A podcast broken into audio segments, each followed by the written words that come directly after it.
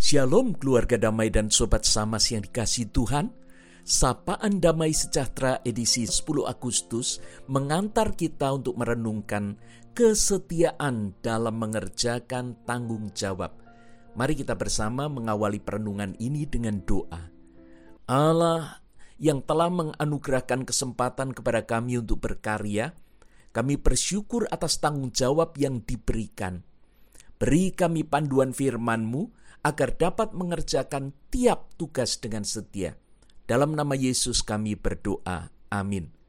Bacaan hari ini diambil dari Lukas 12 ayat 41 hingga 48. Kiranya keluarga damai dan sobat samas dapat membaca keseluruhan bagian ini. Saat ini saya akan secara khusus membacakan ayat 47 dan 48b. Adapun hamba yang tahu kehendak tuannya, tetapi yang tidak mengadakan persiapan, atau tidak melakukan apa yang dikehendaki tuannya, ia akan menerima banyak pukulan.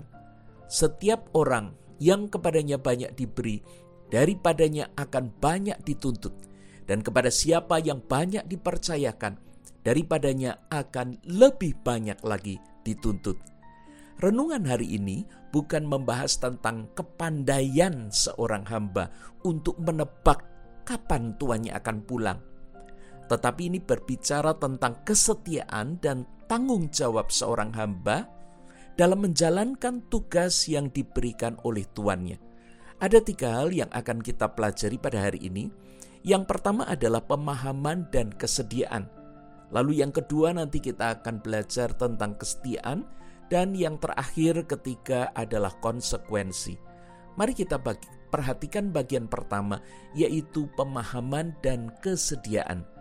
Sejauh mana seorang hamba tahu dan mau mengerjakan tugasnya akan menentukan bagaimana ia menjalankan pekerjaan yang diberikan kepadanya.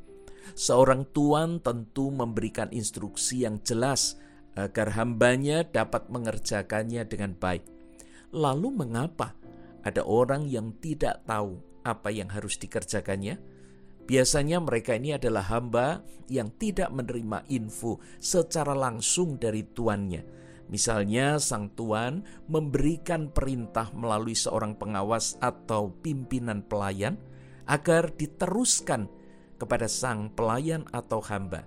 Nah, dalam hal ini yang bertanggung jawab kepada tuannya adalah pimpinan atau pengawasnya. Sehingga sang hamba tidak bisa sepenuhnya dipersalahkan jika terjadi ketidakberesan pekerjaannya yang disebabkan karena dia tidak memahami dengan baik akan tugasnya. Karenanya seorang pengawas atau pimpinan pelayan harus bisa mengarahkan anak buahnya agar dapat mengerjakan tugasnya dengan benar. Dia harus mengerjakan tugasnya sendiri dan melakukan pengawasan terhadap anak buahnya jika kemudian dia memukul pelayan lain dan mulai mabuk, berarti dia sudah melalaikan kedua tugasnya, yang juga bisa berakibat anak buahnya tidak dapat mengerjakan tugas mereka dengan baik. Ini menyangkut tanggung jawabnya sendiri, keteladanannya, dan kelalaian peran supervisinya. Yang kedua adalah kesetiaan. Kesetiaan merupakan konsistensi dan loyalitas seorang atas tanggung jawab yang diberikan kepadanya. Untuk itu perlu adanya kesediaan menerima dan mengerjakan dengan sukacita.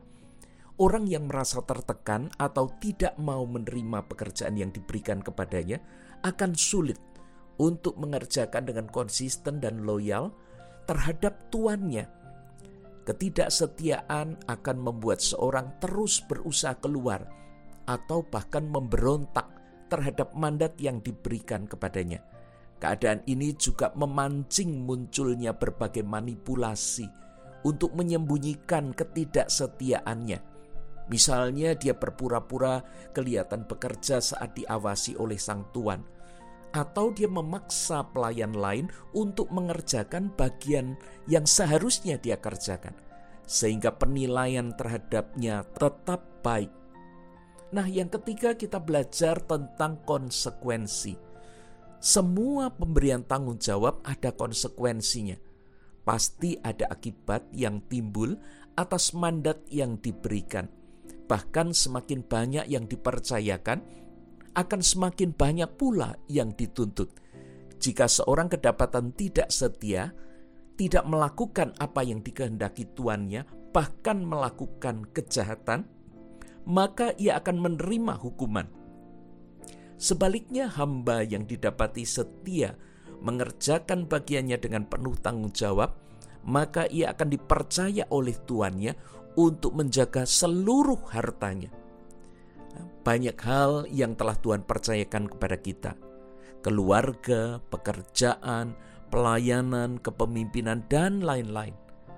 Apakah kita tahu dan mau mengemban mandat itu dengan setia?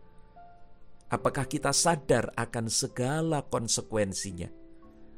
Mari memohon Tuhan agar menolong kita untuk tetap setia dan bijaksana dalam mengerjakan bagian kita. Kita berdoa. Bapa sumber hikmat yang telah memberi mandat, mampukan kami melihat semua tugas dengan penuh sukacita, agar dapat mengerjakannya dengan bijaksana dan menyelesaikannya. Dalam nama Yesus kami berdoa. Amin. Sobat Samas dan keluarga damai, mari memberi yang terbaik, mengerjakan tanggung jawab kita kepada Sang Tuhan, yaitu Allah sendiri. Tuhan memberkati.